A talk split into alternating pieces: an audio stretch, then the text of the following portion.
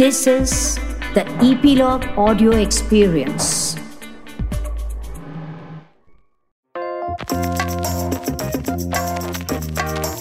What's up, everyone? Welcome to Bingistan, where streamers live. In this show, we talk about everything from Seinfeld to Mirzapur. I'm your host, Siddharth Jain, and joining me as always is Gaurav Jain and Maharsha. Without further ado, let's dive in. Hi guys, how's it going? We've done this after a few days break, I guess. Busy times for everybody. Yeah, long gap. I hope you guys have streamed a lot of content in this gap. Yeah, tons for me. Yeah. I'm sure for Gaurav, yeah. Yeah, I mean, I'm sure I've seen so much and I've probably forgotten a lot of it as well. It's been that long, a gap.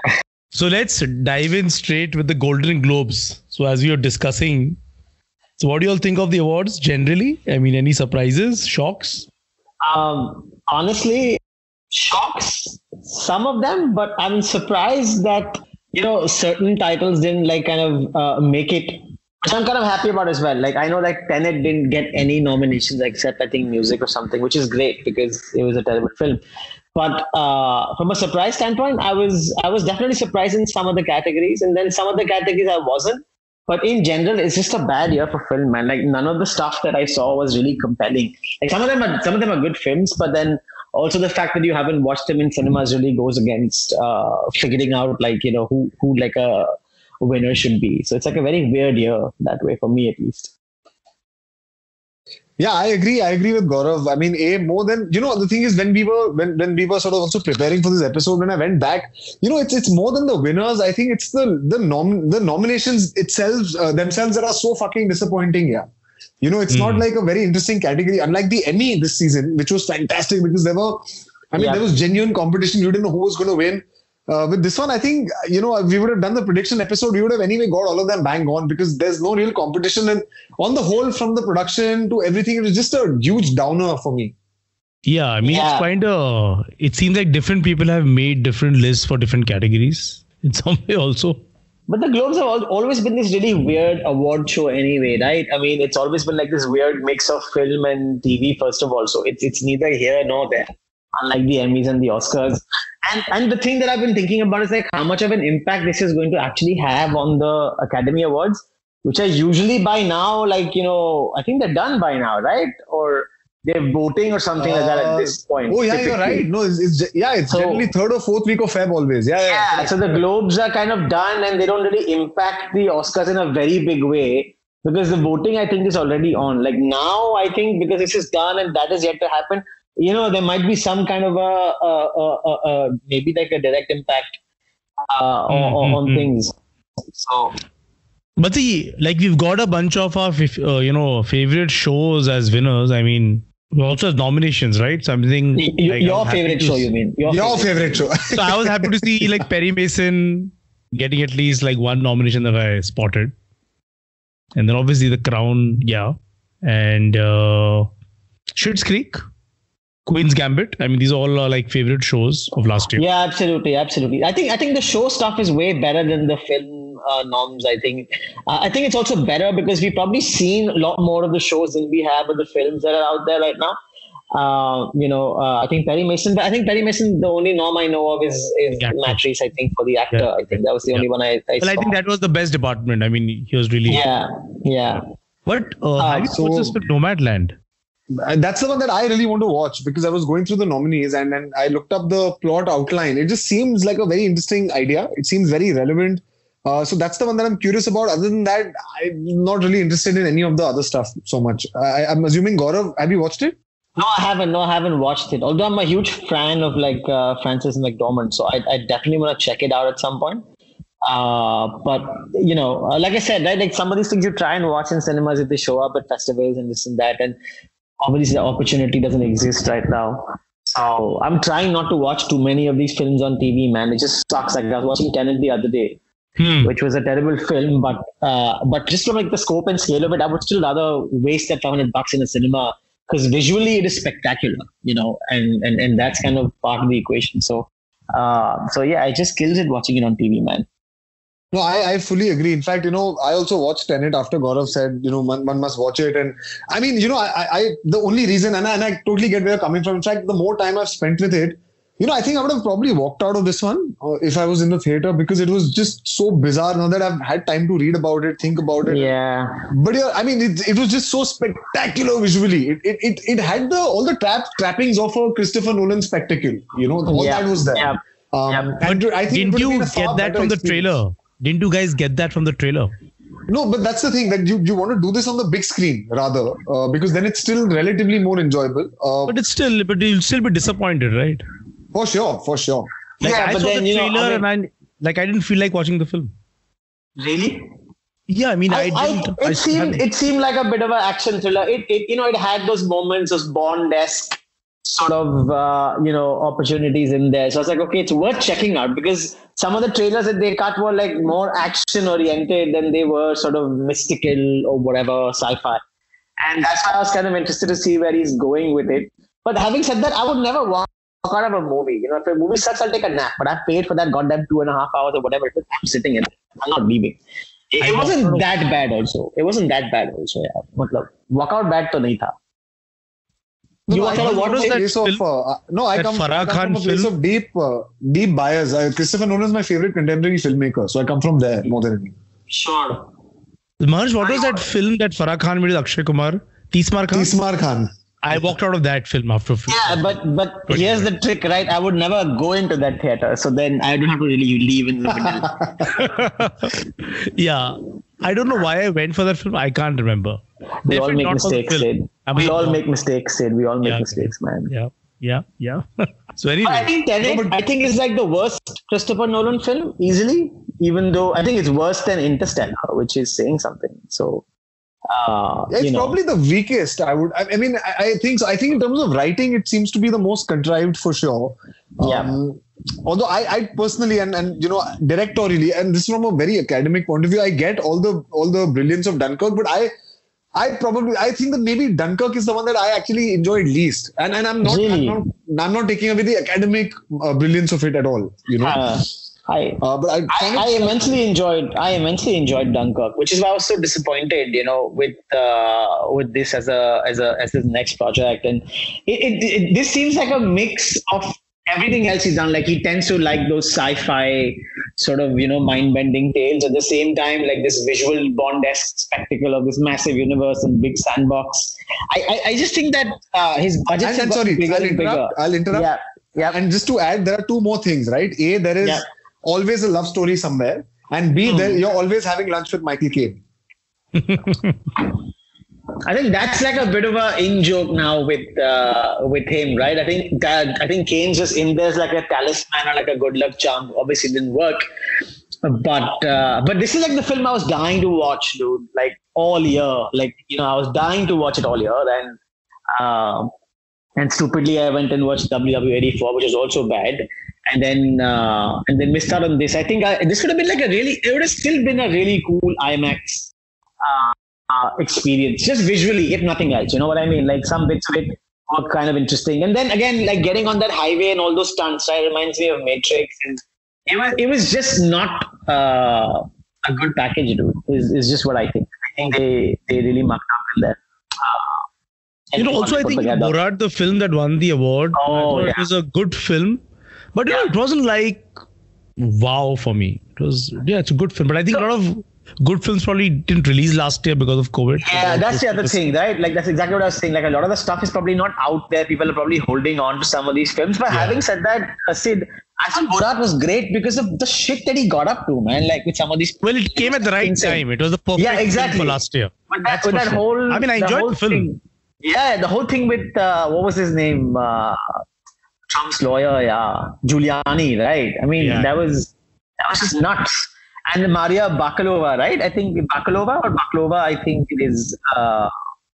No, that was amazing. It was, she was amazing, man. She's fantastic. No, she's fantastic. Yeah. Not taking away from the film, but I just thought, it didn't have enough competition last year. Yeah, for sure.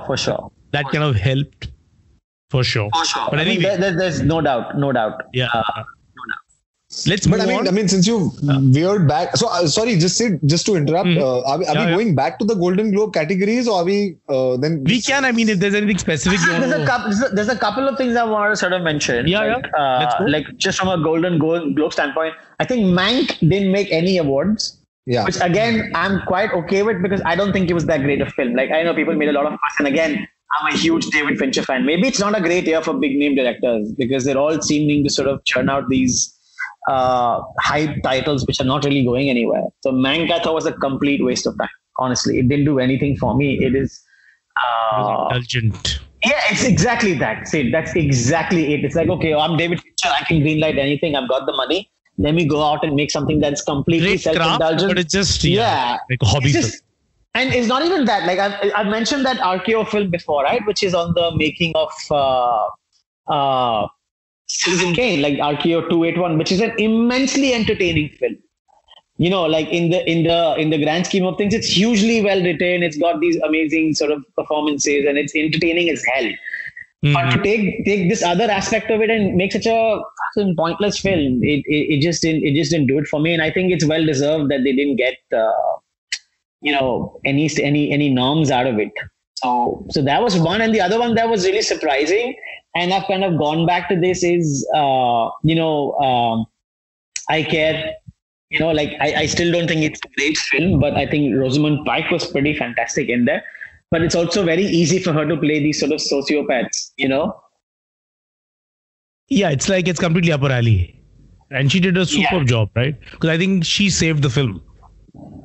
Yeah, I mean, it's all her. It's such a huge... I mean, she's carrying the film, right? Pretty much. It's all her. There's really no real support. You have to watch the film just for her. Yeah, I mean... Yeah, it's all her. And then, but she's doing the same thing. I mean, it's not really that far off from Gone Girl in my mind. You know what I mean? Mm-hmm. So yeah, I mean, just these things I wanted to sort of throw out there. No, but like, you know, I mean, we were talking about nominations, and if you look at Best Actress in Drama, now to me, this was possibly the hardest category to predict, because you've got Olivia Colman, you've got Sarah Paulson, you've got Laura Linney, who's a darling, right, for Ozark. Yeah. And of course, then I mean, my personal favorite, Jodie Comer on Killing Eve. But Emma Corrin in this heavyweight nominee list comes and wins it for Diana. I thought it was terrible. I don't know, man. I thought it was terrible, dude. I thought it was terrible. I think it's just a rub-off of The Crown basically being this massive series and being hugely popular, because any of those other characters, like any of those other actresses in there, deserve it. Look, I don't think a lot of people have watched Ratched, so, you know, I don't think... so that probably goes against Sarah Paulson. Ozark against been running for a while. But easily Olivia Colman or Jodie Comer, in my opinion. I mean, I love Killing Eve. I think Jodie Comer's fantastic in there. You know, I think she would have been on it, in my opinion. So yeah, this is like the most disappointing, I think, choice of all. Yeah, but I'll tell you something about this, right? No, sorry, just on the Emma Corrin thing. I think, you know, if you see the other nominations, you know, and if all the other actors are, you know, they're like, you know, they're terrific. And they've played characters that the public can't compare. Like, you know, you go into watching something, you don't, you know, the memory of Diana is so strong with the audiences and with actors. Yeah. And, you know, she pulling it off so convincingly, and for the audience to feel like not uncomfortable that who's playing Diana, and, you know, she didn't play it well. I think that's really, really, really very commendable. It's very difficult to play Diana on screen. Very difficult. Yeah. Since we are at it, and since we spoke about Tenet, by the way, Elizabeth Debicki, who I have a huge crush on after watching Tenet, same. is playing Diana. From way before that. She's playing Diana in the next season. So. Yeah. No, I had a huge crush on her basically from Man from U.N.C.L.E. She's amazing in that. She was amazing in that. I mean, brilliant. So even The Night Manager, I think she was in that. That was the first thing I noticed. Yes. Her in. But she was amazing in Man from U.N.C.L.E. She should just be nominated just for being as awesome. Whole category by that. But you know what? I don't know have you guys seen some of the other films that are in these lists, like the various films I'm talking about, like Chicago 7 or One Night in Miami. Yeah, I thought they were pretty strong titles. You know what I mean? Like from a film standpoint, even though they are essentially, I think one's on Prime and one's on Netflix, from what I recall. I haven't seen Nomadland, so I don't know how to stack up. I haven't seen that either. Yeah. But One Night in Miami and Chicago Seven, I thought both were pretty good. One Night in Miami actually is highly underrated. I think this is a wider audience. I think Chicago Seven... Yeah, both are very American. Both are very American films, and also similar spaces. You know, like civil rights and things like that. So very similar spaces, and both were people should really check out. I think they're pretty interesting, pretty cool. Yeah, that's a tough screenplay, man. I mean, man, definitely. Chicago Seven, oof, man. Yeah, because there's not so much of plot. When then you engage that story, it's all character and dialogue, man. It's all that, right? And then One Night in Miami is a great story. Yeah, absolutely. I mean, they're the right person, right? It's the right Aaron Sorkin, like we talked about last time. But One Night in Miami is also a pretty cool. Yeah, I was very happy for Ted Lasso actually, because I figured that for best drama, for best comedy series, Schitt's Creek would have been the absolute no-brainer. There are no surprises. I think the only reason Ted Lasso hasn't won. Is that because it's its first season and they know they can win again. I've always had these bizarre theories, and the fact that Schitt's Creek is ended. And look at the rest of the nominees. Yeah, you had Emily in Paris and that other Kaylee Cuoco show, Flight Attendant. And so, it was always going to be Ted. But I'm very happy that Jason Sudeikis has won over Eugene Levy. I think that was a huge shocker also, because I had assumed Eugene would win. Mm-hmm. I think they've won so much for so long that it's okay if they miss one or two here and there. You know what I mean? But since we spoke about this on our second or first episode of Bingistan, I want to ask you these questions. If you look at the best supporting actress category, now that's another one that is a huge shock for me, because now look at the nominations here. Okay, you've got Anne Murphy for Schitt's Creek. You've got Helena Bonham Carter for The Crown, who I think should have won, with all due respect. There is Julie Garner for Ozark, who's phenomenal. But Gillian Anderson comes and wins it for playing Margaret Thatcher. Now, that's a huge shock to me. I think Helena Bonham Carter not winning for The Crown is kind of act of her character. You know what I mean? Like, she's just screwed over by everybody. Right? The establishment, her own people, her own family. So I think it's very appropriate that she didn't win. It's poetic. You know what I mean? That's a brilliant But yeah, I thought Gillian Anderson, she was great. But honestly, I don't know about, I haven't seen Ratched yet, so I don't know what Cynthia Nixon's like. I'm not a big fan of Ozark as a series. So,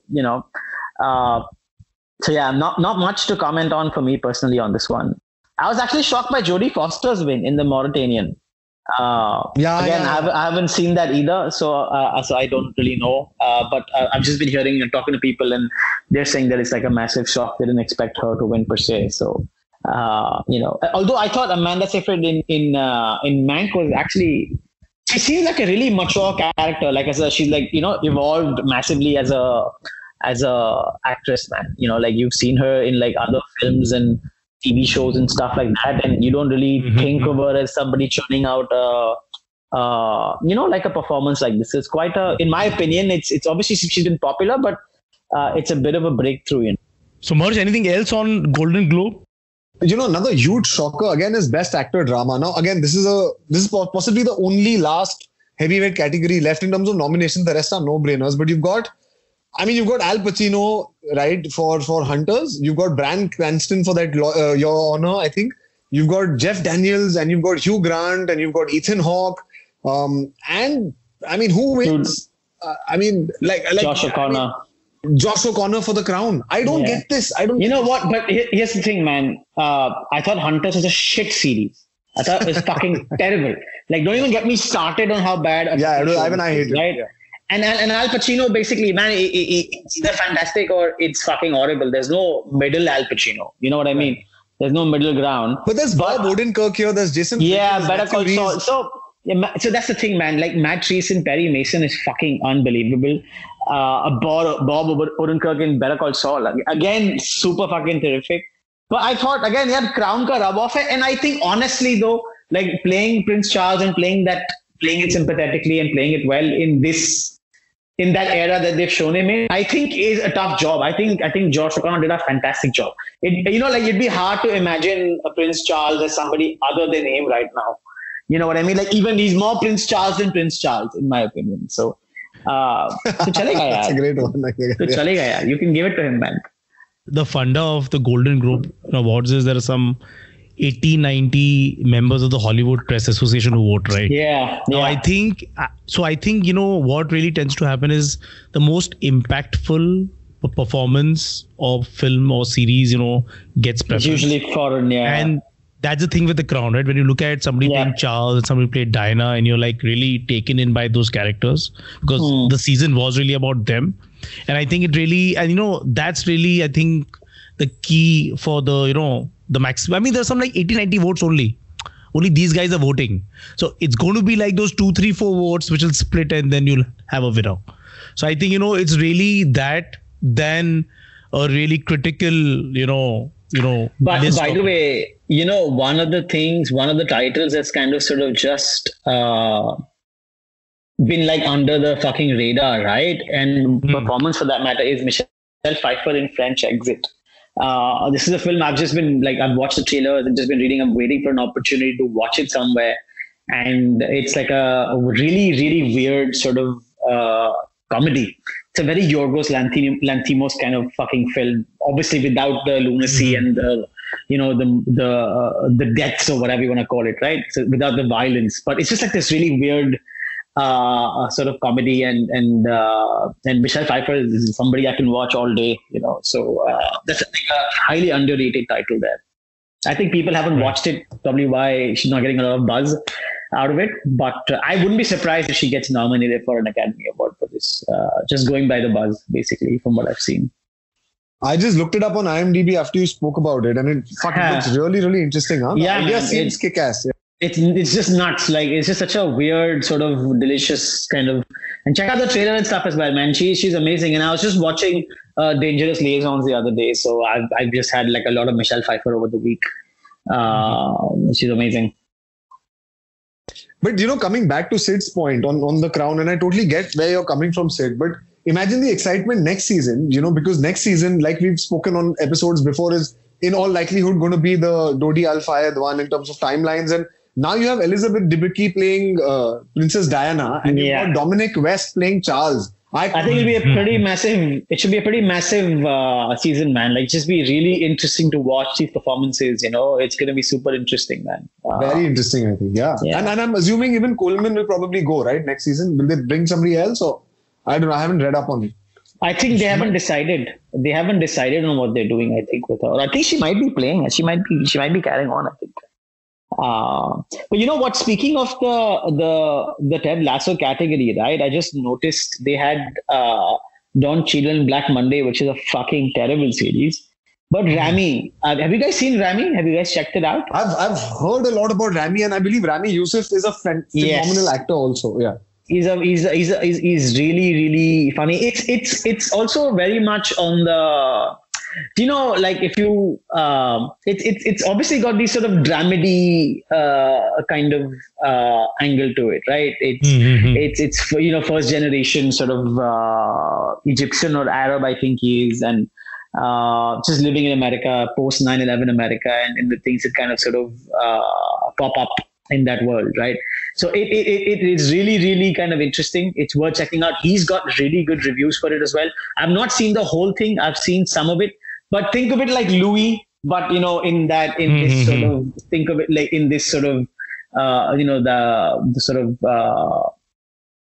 Muslim family, like Louis for Muslims, basically. You know, that's the kind of setting and the issues that he deals with are very, very particular to that.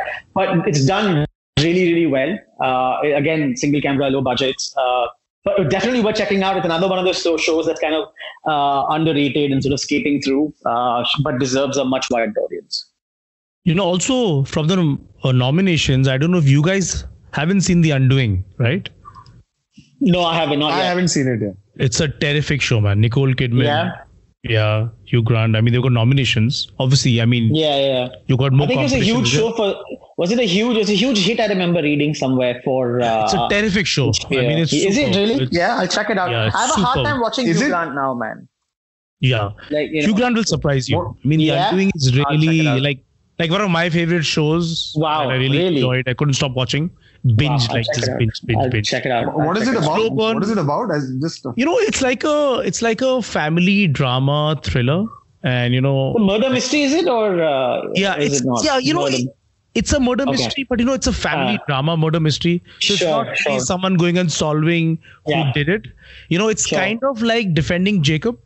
You know, it's the same category, but same different space. Shows, but very, very similar. I mean, you know, I would like put them in the same category. In the nice. But it's on Amazon, I think, right? It's on Disney Hotstar. No, it's an HBO show, so it'll be on Hotstar. Yeah. Ah, Hotstar. Nice. But it's like to watch these guys, you know, these kind of actors, you know, just together is just fun. It's just. No, I remember reading it was hugely successful in the UK and stuff like that. So it's definitely done well. Yeah. Yes. Yeah. Well, like created by David E. Kelly, right? So is it really nice? It's right out there.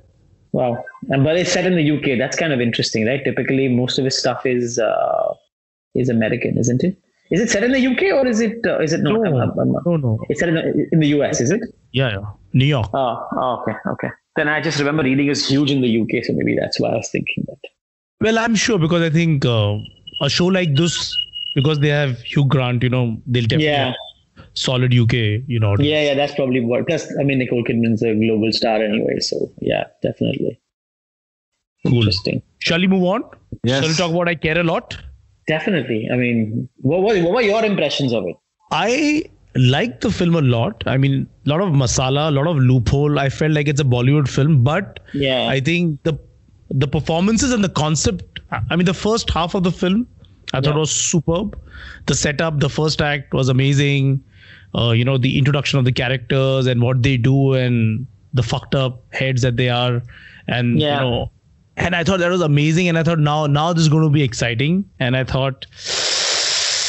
It just didn't deliver to my expectations because I think the first act is so good that the expectations are very high. So for me, it was just that. But it's a definite, you know, I think people who enjoy good commercial thrillers, they love it. Yeah. I don't know, man. It just didn't work for me at all. It didn't do it for me in any way. It could have been really cool. It could have actually worked nicely. But they just took it to these sort of ridiculous extremes for no reason. I didn't get why some of these things were happening. There was a lot of missing information about some of these backgrounds from these guys. You know, it just didn't feel like a complete film. Like it just felt like it started somewhere in the middle. It didn't really give out too much detail. There's not a lot of development, and you know, and you can see it coming. Like you know what's going to happen. Like none of the stuff that happened in the film was a surprise to me. And I just thought Peter Dinklage's performance is just terrible. Like he's usually spectacular, but he's just fucking whining throughout the film. And why is this guy so terrifying to these people? You know, like what's the deal?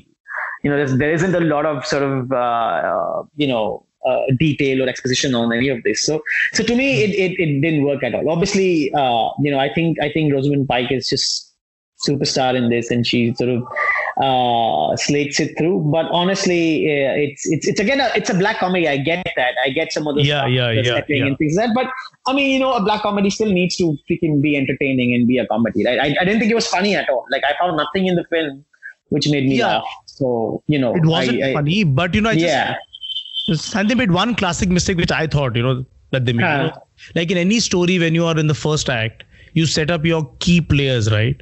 Yeah. And they set up Diane West. You know, with Rosamund Pike. Yes.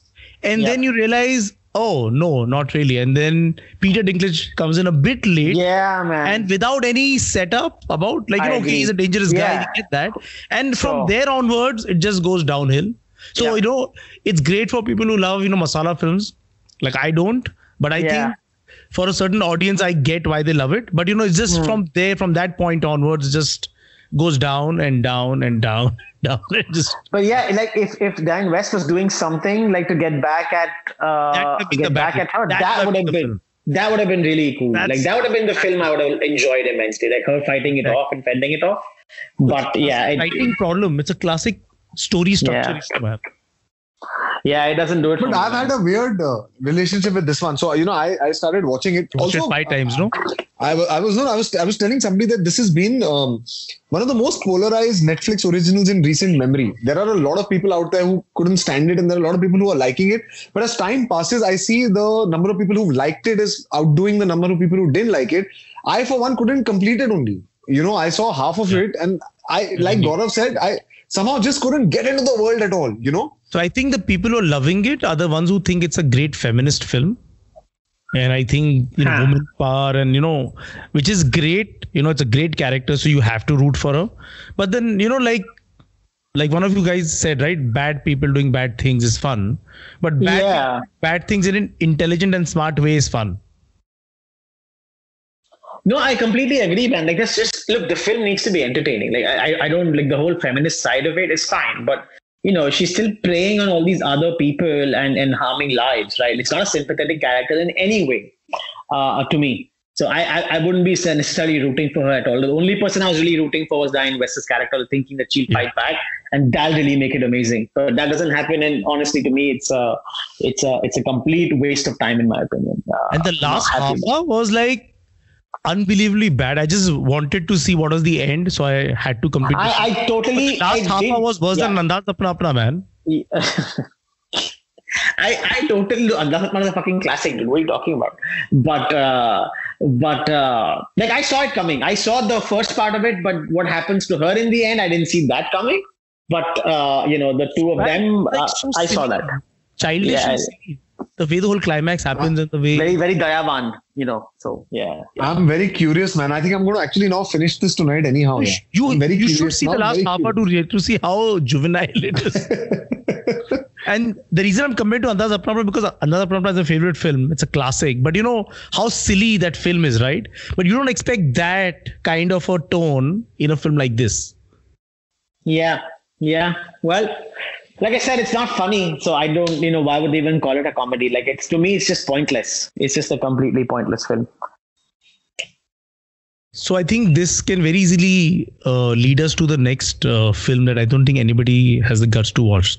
Girl on the Train. Sorry, the what? Girl, nahi, yaar. Mera toh himmat hi nahi hai, yaar. Gaurav, there is a tweet that you would have enjoyed a lot. There is a tweet that Gaurav would have enjoyed, which said that this is the Girl on the Train that Netflix should have provided a chain to stop with. You need to pull a chain to... Look, I've never understood. I think, did Gaurav bring this up? I don't know who brought this up prior. They said that, why would you buy the... Remake it and then set it in England. No, in the sense, see, the book was based in London, right? Yeah. Then they remade the movie and adapted it to America, to New York. No, you are remaking the American film and sending it back to London. Exactly. Done this in Delhi or wherever. I think we talked about it at Soho House, I think. And exactly, I completely agree. It's a completely fucked up way of doing it. You know, Bombay mein set kar lete. The only problem is our trains, I think, go relatively quickly. I don't know if they'll be able to see what's going on out there. You could Delhi Metro. You could from the Delhi Metro or something. I haven't watched the film, the original or the remake. I mean, I tried this one, but after 5 minutes, I got off the train. But frankly, it's a project, right? It's one of those projects where you know that with a crew like this, you can shoot a slick train. Yeah, completely. You get a subsidy and just go there and come back. And completely. That's still not a film, right? I mean, honestly, that's not how you make. I mean, that's how you should make them. What's the point? All that effort, just save yourself the cash, nah. Subsidy milega and all that, I get it, but the film has to also do well for you to make some money, right? So just save yourself the money. Don't make stupid decisions like this, because it's just so fucking pointless, man. And honestly, it's not like the other one, like the original was that great a film either. It was a book was definitely much better, much more popular. The film wasn't that great, man. I to me at least, it didn't jive with me. I hadn't seen the original. I haven't seen the original film because I read the book. I read this book much before it broke out. And I really enjoyed the book and I didn't want to spoil my mood by watching any fucking screen adaptation. So can I say something? Terrible, yeah, go for it, man. Of course you can. You know, so the thing in this is, I was saying, like, because it's a project, but the thing is, because the rights are already there with Reliance, because they kind of own, I think, and they have ownership there. But you know, the point, forget money, forget project. You know, the point that I'm making is that in our industry, there is no importance given to a producer, like a person producer, right? Now, this is a studio film. It's Reliance Entertainment is the producer. Right. You know, I feel, you know, studios, financiers and distributors, you know, they're great. They have the money. They make the decisions. They do everything. But every film, you know, just as it needs a writer and director, it needs a producer, that one person. Yep. who is going to be the producer, is going to, you know, get these things done in the right way, at least to the best of it. Take the hard decisions, right? I mean, somebody has to go in, say that. If it's a corporate saying no, it's bound to happen like this. It's, you know, this is the result of corporates not hiring producers, and not line producers. And that's also the result of Sid. Then this is what you get in the end, right? You get a turd with like turd icing on it, like just terrible. Nobody's going to want to watch this in any also, which way, right? Also, I mean, couldn't they just? I don't know, man. Nobody's questioned them. I've scoured Twitter, IMDb. Of course, IMDb. You guys should read some of the reviews because they are incredibly entertaining. They're calling it the worst movie ever made and all of that. I'm going to be surprised. Couldn't they have changed the name of the film at least? But then you don't get the cachet of having that name, right? How do you sort of, the book is famous, has a Hollywood version to it. It makes complete sense to name it, right? Train Pe Ladki. I mean, that just sounds dodgy. I'm saying Girl on a Train sounds fine. I don't think that's the issue, but I think Sid makes a solid point, and it's a point he's made before as well. That, you know, it's fucking producer-led. Somebody has to go in and take the hard decisions and say, boss, no, this is what we do. This is what kind of makes sense. Fuck the subsidy. Fuck all that. This is what we need to kind of do. And I don't think there's enough people out there, man. And most people end up just saying yes to whoever the honcho is. See, because the director will just do it, man. It's a studio saying, let's make it. You know, I mean, follow for sure, the money. For sure. It's hard to say no to that. I get it. Yeah, it's one of those that we reviewed without watching it. But you know what? We should actually watch it, and we can always come back and have a discussion. I don't think it'll be very different from this one. I don't think we'll come back after watching it. No, I don't have the courage, dude. Like I was just thinking. I said that, and I was like, would I do it? And I was like, no, I don't think I would. I don't think I have the courage to go out and do it to myself. Rather go on Clubhouse and waste 2-3 hours. Like Sid still sampled it. I know on this one, I'm not even like, I don't even have 5 minutes. But I just want to see. I saw the trailer, yaar. I can tell, yaar. Clearly people at Reliance can't tell, but I can. So, you know, just saying. Like I sampled it not to watch the film at all. I just sampled it to like, what are the first 5 minutes? How bad? Right. How bad is it? Yeah, like is it matching the trailer? And it is. The sucky thing now is that, you know, we officially get rights for these titles.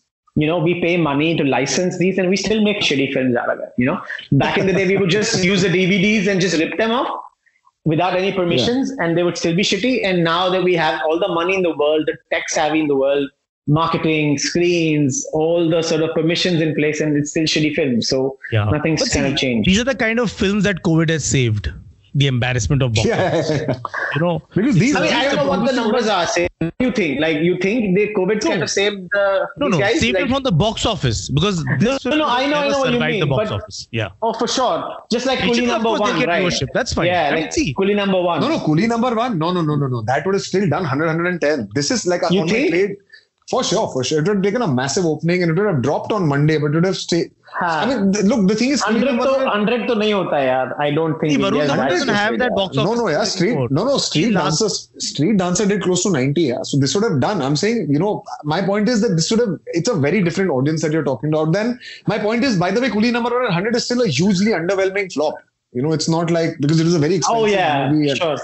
So it's not. I mean, I don't know. It obviously looks like ridiculous monies were spent on it without any kind of sort of semblance of sense. But because I'll tell you offline the numbers, and you'd be quite aghast. Why the fuck would somebody do this? You know, this sort is what we need to have. Yeah, for sure. But on this one, I totally agree with Sid. I think Girl on the Train is something. I mean, and I'm putting myself on the limb here. I think this would have closed under 5 crores lifetime. I think it would have just... wouldn't be surprised at that. I think Sid's absolutely right. What I kind of misunderstood. Obviously, the guys sold the film to Netflix. Netflix bought it, so they obviously made more than they would have otherwise. But I meant, like, I don't think Netflix gets any value out of this. You know what I mean? Like, to me, it's not really going to hit. I don't think it's going to hit any numbers. Like food in a buffet. Just churn it out. Just put it out there. Yeah. Papad bhi hai, mirchi bhi hai. Yeah. Movie of the week. You know what I mean? I think it's okay. Yeah. You know. Yeah. Depends on the number, Sid. Depends on the number that they put out, right? Numbers. You know, like in India, the moment you put I mean, like, depends on what they paid for it. You know what I mean? That's the question. By the way, did you all know Shekhar Kapoor is also like acting in the film? Shekhar Kapoor really? Can't direct anymore, so I guess it makes sense if he's acting, right? So I read somewhere that he just finished making a film. Shekhar Kapoor, in my opinion, is a guy who just announces the same movie every like 3 years and then doesn't make anything. So that's Pani, na? Pani is Pani. Every 2 years or something, he'll do Pani and then he'll disappear. He'll come back, and whenever he's like out of the news, come back and announce something else. Honestly, it's huge. Hugely overrated. And hustle happening. He's pretty hugely overrated, in my opinion. Honestly, hugely overrated. So what's next on the list? What do you want to talk about? Defending Jacob. Have you guys seen it? No, man, not yet. I know of it, but I haven't seen it. I'm a huge fan, a massive fan. Oh, wow. It's very interesting to me that, people like Mark Ruffalo and now, of course, Chris Evans. You can see that, they must be dying to do something different outside of the Marvel sort of cinematic universe. And I'm loving some of the choices that they're making. But, I strongly recommend, I think Gaurav should watch it if he can. And we should probably do like a half a segment of an episode on it. I think it deserves all three of us. Yeah, I think you should. I'll check it out, man. Then definitely, if you guys are recommending it this high, then I'll definitely check it out. WandaVision. Talking about. WandaVision. No, we'll come back to this for sure, man. Let me have a look at it. I want to talk about it for sure. I'll give it a go. But Sid, what did you think though? Just, I'm very curious to know what you thought. No, I really liked it. Arey, rukna, mereko dekhne dena, bhai. Ah, okay, done. Okay, we'll keep it for later. Next one. WandaVision. Yeah, go. So I saw the first three episodes. It's not my kind of a show. I mean, this is the kind of stuff that usually gives me diabetes. And I'm not, and I'm generally, like Gaurav had also said, I mean, he echoed my thoughts as well when he said that, I'm kind of off the whole Marvel thing right now and everything that they're trying to do. But I have to say, I mean, hats off. I love what they've done with WandaVision, actually. I love the whole black and white. Of course, they cop out by the time it's third episode. Yeah. But very interesting. I think for Marvel, this is like a slightly ballsy move and after a really long time. Mm. Yeah, man, I totally agree. I watched it under protest in the sense I just wanted to see what they were going to kind of do with it. And it is so fucking weird to sort of go down that road that they do. I think it was amazing. Again, like you said, hugely sort of ballsy move to actually be weird with a very mainstream show. Also, I think it's their first show to come out. I think Falcon was supposed to come out before that, but I think that got delayed.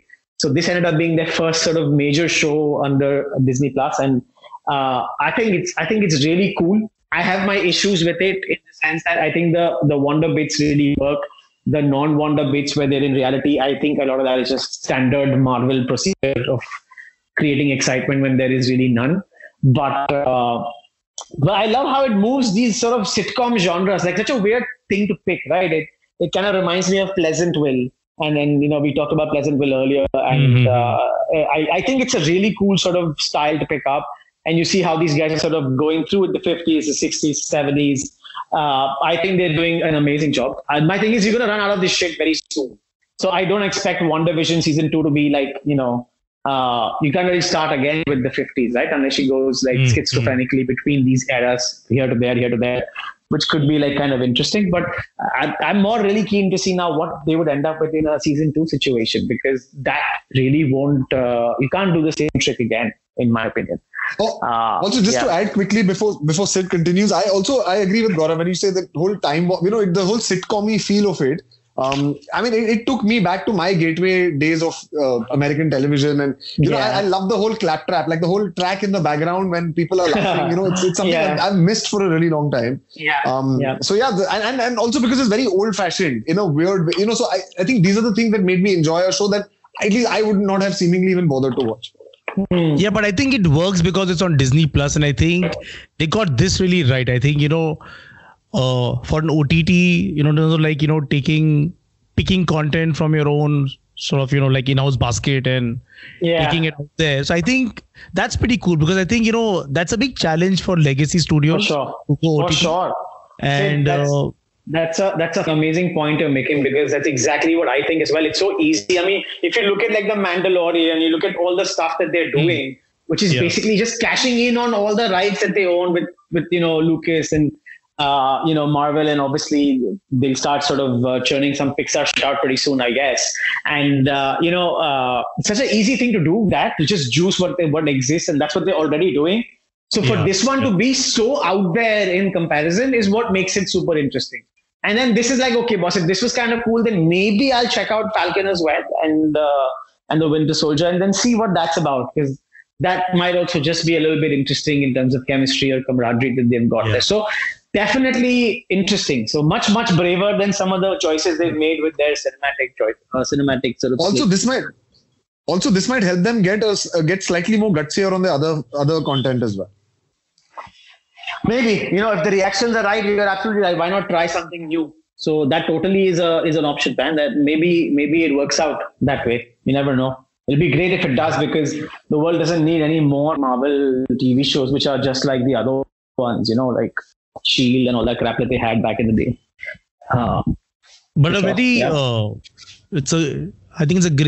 It's a great show coming from that stable, and it's very, like I said, gutsy move. Sure. It's well, and I think it's very easy to go wrong now. It's very easy to go wrong. Yeah, and also, I think it's kind of paving the way, because they have to battle the other players, right? And I think they you can't underestimate Disney as an OTT player. I think that's very clear. It's very clear. Last year was really that year where it's going to be a big fight. Yeah, man. I mean, I think it's very, very clear niche, right? I mean, they're obviously keeping things very clean and very PG friendly, which also gives them this massive audience. And then it also makes it very challenging, right? To create cutting edge shows, which are going to be interesting in that universe without sort of going down the, the sex and drugs and violence sort of space, which obviously lends itself to really cool stories and adult stories. So it's definitely, I always think it's a handicap. But then, obviously, if you flip it around and they've got these sort of this massive library that they can draw from, right? There's no reason why you can't have a Star Wars meets Marvel crossover tomorrow. You know what I mean? So they've got these other opportunities there. So I definitely think that they're on the right track and if they're going to continue making shows like this. But also, a lot of this stuff is very 6 monthly, right? Every 6 months a new show will come, and then you could have 2 bad shows in a row, and then that's okay, what the fuck's going on, right? So it's going to be such a factory churn sort of situation. But I just want to mention that Catherine Hahn in WandaVision, right? She's doing so much amazing work, and not enough people kind of talk about her. But she's doing some amazing work, man. She's literally one of my most favorite sort of actresses. I remember her from Parks and Recreation. I think she had a small Crossing Jordan, Parks and Recreation is the one I remember the most, her from. She and I don't know if you've seen Mrs. Fletcher. It's a small, small series. Yeah, she's the one. Yeah, that's her. So she was fantastic in Mrs. Fletcher. I really loved her in that. I think she did an amazing job. It keeps she does these, on my list. Yeah, man. She's doing these amazing sort of little, performances here and there, everywhere. You'll see her doing small parts, an episode here, an episode there as well. She's in Newsroom as well. From I remember her there. So there's some really cool shit that she's kind of putting out there, at least from the TV standpoint. Maybe not so much in film, but she's showing up in these amazing shows, and I think she's amazing. She's somebody to watch out. She's got a damn good role in I Know This Much Is True as well. Mark, the one that Mark Ruffalo's been beating everybody. I haven't seen that at all, man. I haven't seen that. Yeah. It's on HBO. It's on Hotstar. It's an average show, but I get why Mark is winning the awards for it. Right. Okay. Amazing. I'll check it out, man. I'll check out. Gaurav, have you watched Behind Your Eyes? No, I haven't. Not yet. Good. Yeah, I saw it in one flat. Firstly, just trigger alert, Gaurav is going to hate it. I can guarantee you that. But, oh, wow, really? I have a feeling you're not going to like it. You're going to be like, kya hai yaar? Beecham House ka actor. So when I started, wherever I see them. Okay, but it's also got that really hot nurse from the Nick, which again is a great, it's a great show, great cinema. Watch the show only for her. Yeah. But my wife is out of town, so I can do all this. Sid, there's so much being made about this show in terms of, I've not known of any, nothing this year. I mean, we're still early into the year, but nothing has generated this much chatter. And I get why. I mean, I saw it in 5 hours flat without even getting up or anything. And, the thing about the great twist of it, and of course, we are not going to spoil it for anybody. The reason why nobody can predict it, no matter what, because I was constantly second guessing myself. Ki, acha, ye hoga, it'll go here, it'll go there. The fact that the ending twist, it's like The Village or like Sixth Sense. The fact that it is so preposterous that nobody on acid would predict it. You know what I'm saying? Just for this, so I'm on episode 5 and I'm trying to figure what the twist is. It won't come till episode 6. Yeah. Okay. But it better be fucking worth it, man. I'm going to check it out. By the way, I'm possibly the only person in the world who didn't like the twist so much. Huh? Oh, okay. I just want to see what the twist is. You know what I mean? You have to watch it proper. No, I'll check it out. It's like one of those yuppie bro shows, if you know what I mean. Like all the bros are going to go like, hey man, best show ever, best series ever. You know, it's like one of those. Yeah. And we are getting it. Like the other night, Sid and I were on Clubhouse and there were these bunch of people who saying, oh, behind the eyes. And I'm like secretly judging all of them. Sorry, but. Wow. So, I think there is some things that it's got right. And that's why the show is kind of, it's getting so much attention.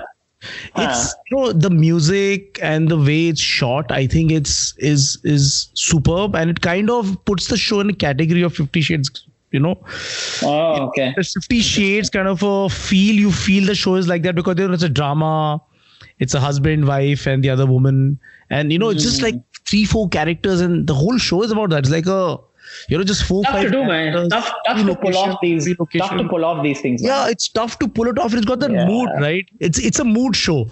If you enjoy the Sid, it's based on a phenomenally path-breaking, best-selling novel. The woman, the girl who wrote the book, she broke out as this massive best-selling author after that. But even on the book reviews, because I remembered I was a part of the Goodreads challenge when this book had come out and I'd somehow not been able to finish reading most of it.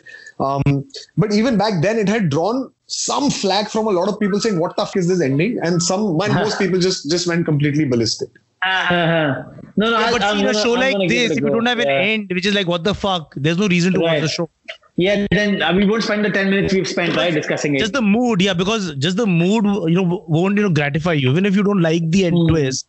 But it needs some twist, right? No, but I will admit that, and honestly, it has lingered on my mind longer than I thought it would. I finished it on Sunday evening, and regardless of whether we would have recorded this episode, it has been over 48 hours since I finished watching it. It is still lingering on my mind. It is definitely unnerving when you think about it, for sure. Oh, wow. So I'm not watching it alone for now. I'm freaking in this house and it's dark and fuck that shit. I don't need that crap in my head.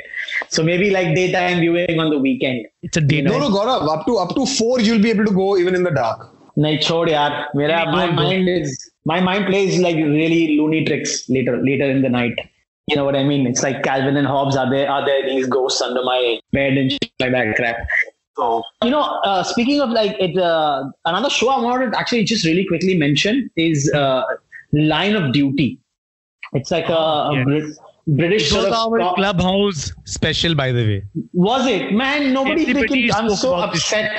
Oh my God, people are encyclopedias on that show. And, really? I just finished season 1. And it reminds me of another favorite show of mine. Very different, but it was called The Shield. One of my all-time favorite shows. I love The Shield, dude. The Shield. That's the other side, right? Yeah, Shield is like the corrupt cops and these are the good cops, right? So I think it also, Shield is less procedural. This is so much more procedural than, The Shield is basically Sons of Anarchy from cops, basically, in my mind. You know what I mean? All the episodes, Gaurav? Yeah, I've seen all the whole series, man. So talk about it, no? Just give us a I think it's fantastic. It's this police procedural where it focuses on these sort of section of the police which investigates corrupt cops. And I think it's called AC-12, Anti-Corruption 12. And it's like this guy and this lady who are both basically serving under like an older sort of cop.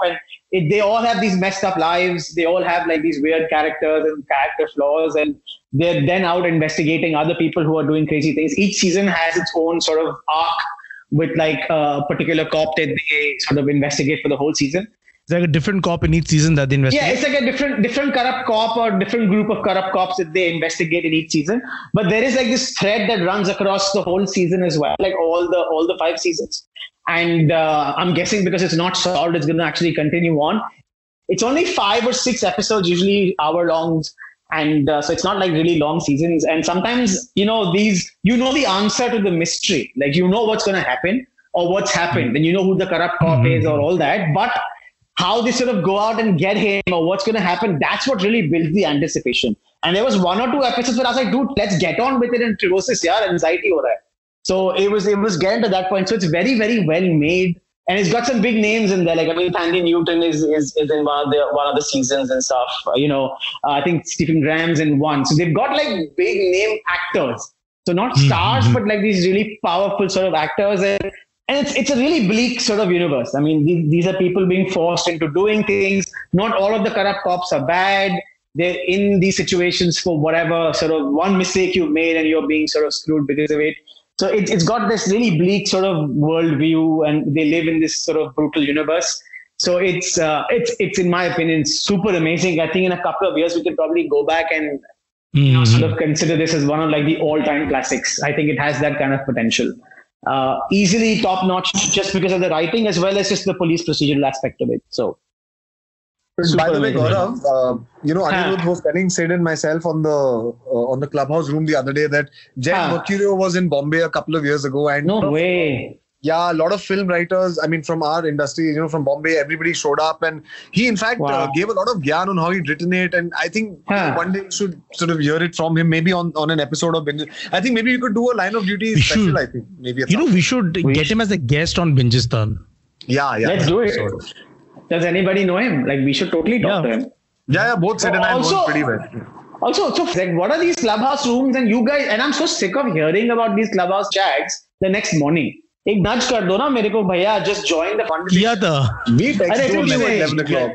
I was probably asleep, man, by 11 o'clock. I was about to sleep too. But this guy said, let's start. Mars fucking like a 10-minute thing. I thought I reeled them in. Yeah. These guys went on like, hello, whatever. But dude, if you both know him, like let's get him on, dude. Like, this is easily one of the best things I've seen in years. And yes, in fact, that's what he said. And he said, and actually so many of them, you know, echoed the same view.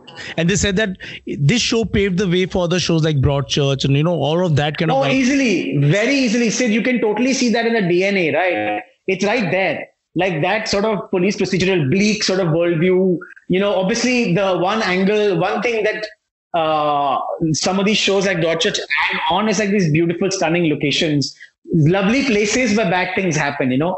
That's the only thing that's kind of missing here. This is like a very, it's an unnamed city. It doesn't say where it is. It's somewhere, you know, somewhere in the middle of England, and you don't really know where. So it's like a largely industrial, unattractive space. No, it's not London for sure. It's not like the suburban London or anything. No, it's not. I think it's supposed to be like, I thought it's like Birmingham or some shit like that. It's not supposed to be London from what I get. I don't think they name it just to sort of. They don't. Yeah. Precisely, not to name people, because also they probably wouldn't get support from a lot of these guys as well, right? Yeah. So, but amazing stories, man. Like each of these stories. Like Malgudi. Malgudi on like drugs, man. Like bad drugs or Malgudi for bad people. But you know what? Like, you know, this is a very British thing, right? Like these compelling sort of series which are short. Like another one that I really loved was Spooks. Have you guys ever watched Spooks? Yeah, I'm a huge fan of Spooks. Yeah. So there are some fucking episodes of Spooks which should make like a fucking feature film. Like a really compelling feature can come out of just one episode. Single episode. Forget the series. Again, Sid, you should really check it out, man. It's a little bit dated now if you watch it because things have moved. It's a British spy film. The British Spy series. The series. There's a film as well, but Kit Harington did it. But I'm talking about the series. It's really amazing stuff, man. Really, you know, really also cool. The thing in, like in UK, I think we've discussed before, like unlike the US has this whole concept of so many people, writer's room. It's like, let's make projects. Let's complete them, deliver them. UK is still driven by the creator for the beginning, the writer, the same guys, right? So, you know, you can see it in the narrative. Totally. I think it's very there, you know, in a very different way. No, totally. And I also think the British worldview, Sid, is also much bleaker, right? I mean, these aren't like they're not like the happy sort of spaces. Even their comedies are kind of set in like depressing, you know, sort of situations, if you can consider some of them. So it's just by far superior than anything like the most of the Americans kind of end up churning out. So even Spooks, like I said, some really depressing stuff in there, but fantastically made, man. Just compelling. Plus, I think BBC there has this legacy that they want to keep intact with all the programming that they do over the years. But also because it's public funded, right? I mean, if I was somebody funding like public television this way and I wasn't getting quality television, I'd be super fucking pissed with my television fee that I had to pay, the license fee or whatever they pay. That's how the BBC's funded, right? So I guess it's just put that much more pressure on themselves to create good content at the end of the day. But, by the way, I started watching this show called The Paranormal, which you guys recommended. The Egyptian Arab one. I haven't seen that yet. Superb, man. I saw the trailer though. I was looking at it. Yeah. It's weird. It's bizarre, and it's like it's haunting, and you just don't stop watching it. In fact, Sid, I've spoken with a couple of publishing houses, and I've asked them if they could. Somebody reached out saying that this guy, it would be great to translate into India. I said yes, you must. I was thinking the same thing. It's a great remake for India. Sounds exciting, man. I saw the trailer. I was like, again, a little bit on the side of stuff I don't want to watch at night. So leaving it alone for now. It's just the curiosity of watching something from the Middle East, because I don't think a lot of us... Oh, for sure, dude. Yeah. No, Maharsh, totally agree with you. Like, that's what triggered my thought as well. Like, I really want to see what these guys are creating. You know what I mean? Despite the conversation that we had the other day, I really want to see what they're creating. So I think could be super exciting things coming out of the Middle East. Also, I like what are you guys watching now? The production design, yeah. No. So I'm watching The Paranormal. So that's midway. Okay. I'm about to complete Behind Her Eyes. Nice. And I'm watching Line of Duty. Nice. And Anirudh texted me saying, "You're the luckiest person on this planet because this is falling in love with a brand new." You can watch again. Yeah. Yeah. I'm just starting Line of Duty. I just started the. I do enjoy. Yeah. It. I was really annoyed that I finished the whole thing over like 3 days. Over the weekend, I was really annoyed that I finished it. So quite upsetting. Now what do I do? But just want to mention that Queen of Scots just dropped on Netflix. So Saoirse Ronan, I think, and Margot Robbie. She plays Mary, Queen of Scots. So I'm a sucker for anything historical, and I've been waiting for this to drop. So hopefully get to watch it tonight if I can get everything else done. But it looks really amazing. Like nice production values, big names. Could really turn out to be a good film. Interesting. It's on Netflix. Yeah, I'm going to check this out for sure. Yeah. I've also started this show called Industry on Hotstar. Oh, yes. Nice. Very interesting. Nice. Yes. I finished episode 1. Very, very. Yeah, it's good. It's a little filmy, but it's nice. Yeah. It's a nice contrast to Billions. It's HBO UK or something, right? It's HBO UK. Yeah. That's what makes it interesting. I was just talking to somebody else the other day about it, and what makes it interesting to me is that, it's a finance story. And it's set in like London, right? Which automatically makes it very different from anything you would have seen in the US. And like Billions is this bombastic sort of show between these two big sort of characters going at it, right? Just hamming it away. And this is just that much more realistic. It's about people on the much lower end of the spectrum in terms of how important they are and they're trying to make their careers, right? So just makes it that much more interesting, that much more competitive, and sort of these personal flaws. And again, they're in the UK, right? So obviously it's going to be that much darker in terms of who these people are and the things that they do. That really interesting show. Keen to see what they do with season 2. Also, there's another series that has just dropped on Netflix 2 days ago. I've just sampled the first episode. And because Gaurav here is also a huge history buff, and I think for most buffs out there... Samurai. Yeah, man. Yeah, and and I saw and because I'm a huge James Clavell fan, right? I think so. It's Shogun, It was actually... Yes. So, Sid, it's mostly like recreation, they've recreated post 16th century feudal Japan, and it's seeming very exciting. I think it's a show that could pick on. Yeah, it's pretty cool. I finished it. Yeah. It's really, really cool. It also is like a really important part of sort of Japanese history, and a lot of stuff was changing. So these guys are those three sort of shoguns or whatever, whatever you want to call them. They're like super important characters in Japanese history. So they really picked these big, important sort of characters. And it's really made well. And Sid, it's basically like it's obviously recreations, but they also have these historians talking you through some of the pieces. So you'll have some stuff happen, then the historian will put some context to it, then you'll kind of move into it. So whatever these guys are telling you then gets reinforced by like a performance. So it really works well. They've done a whole other series with Romans and stuff as well. So they've got Caligula and they've got, I think, Caesar in there. I think they did even the Ottoman. I think the Ottoman Empire was Ottoman Empire was also pretty cool. Yes, absolutely. So this is like a whole new genre of things, which is like this mix of talking heads, historians meets recreations, which is what they are doing, and I think it's really doing well because they continue to do these. You know, it's like the third or fourth thing that they're doing, and it's really phenomenally well made, man. Like even for like a what you would think some History Channel would have been doing, say, 10 years ago. It's really similar. It's not groundbreaking in any way. But just the quality of performances, the quality of production is super high. And it lends itself to like being super entertaining. So I thoroughly enjoyed it, all of them. So I'm in a happy space, I guess. Between this and Line of Duty, I'm kind of sorted. You're covered. Yeah. I'm kind of sucky because I've finished a lot of this stuff, yeah. So I need to start like... Behind the eyes, I check out. I've just been watching a lot of movies. Let's give him a day show. These are all night show. No, so even Defending Jacob, Gaurav has got to watch. Huh, Defending Jacob, I'll definitely check out. Watch it, man, for sure. Yeah, I'll check it out. And also watch The Undoing. In fact, I would say watch The Undoing, and you know. Yeah. That's also.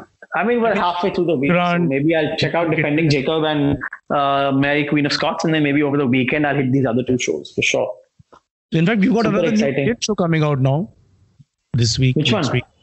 Bombay Begums. I don't know if you guys caught the trailer. Man, the trailer looks so lame, dude. I haven't seen the trailer, but I'm curious. I'm going to sample it. I thought it was like a gangster show. Like I thought it was like these women gangsters or something like that. I thought of the book like this, but actually it's... Yeah. It's a cop. No, I got confused also because this is that other film with... Alia Bhatt, sorry.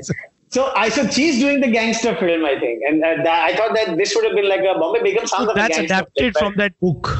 Yeah, I've read that book. I think it's that. My God, my fucking memory is like Swiss cheese. It's the Zedi. Susan Zedi wala book, right? So Mafia Queens of Bombay. I think it's a chapter from the book also. It's not even the whole book. I think it's a chapter. Yeah. But Bombay Begums sounded like a interesting sort of, gangster show, but I think it's like a bunch of women just fighting, I think. Housewives or whatever. I don't know what it looks like. It doesn't seem interesting to me at all. Yeah, I think, this, because of, COVID last year, I think we'll see fewer, Indian originals, unfortunately. Yeah. I think so. Well, yeah, it's quite possible. It's going to be a tough year, man. They probably need to start working on like 2-year calendars now, instead of like single year, just to avoid these kind of situations later.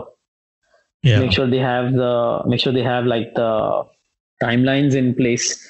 But this also feels like a very Z5 show, man. You know what I mean? I don't mean that in like a negative way. It's just I think they've done something along these lines. By the way, I just want to mention: have you guys seen that Jodelle show on Z5? I've seen parts of it and I was really impressed. I just couldn't. Man. Like, so my mom was watching it the other day and I was blown away by it. Like, I watched like the whole episode. I think it was in the middle. So there's a little bit of context that was missing for me, but I thought it was fucking phenomenal, man. Yeah. Super amazing. Like, if they're creating content like this. Yeah. Yeah, man. I just think blown away. Anyway, Pakistani writing is always way better anyway. So, I mean, it's just. They do a good job with their dramas, I guess. So much better than ours. Because I have Pakistani soaps like ours, or what? Like these women and men sort of staying at home, doing nothing, just fighting all the time. Do they have shows like that? I don't know, man. But their shows are pretty like once audiences start watching them, they're pretty addictive. I've heard. Like my mother-in-law apparently likes a lot of these shows as well. Like she watches a bunch of these. It's probably a break from the shit here. Yeah. I think it's good quality saas bahu. That's what people say. Is that what it is? Yeah. Well written saas bahu. It's what. I've sampled a couple of those. I just feel Sid has got it right. It's like multiplex for Indian television. It's not like that great or anything. Yeah, interesting. Interesting. I mean, it's also a different world, right? Like it's a different world as well, right? That makes it like a little bit curious and like what the hell is kind of going on there. But the problems, I saw a couple of shows, both were based on infidelity and, I think, in fact, Indian television has made all this and moved beyond it in the 90s, actually. you know, with Neela Gupta's Saas and all those shows. Yeah, but I don't think so, man. I think what they've done is like they got the sort of early movers in by creating quality television, and then they obviously went mass and they had to obviously dumb things down to appeal to like a wider audience. That's kind of what happened. Have you seen these shows, dude? I know my parents and my grandma will be watching it whenever I go to the house and I'll catch something. These guys don't go to work.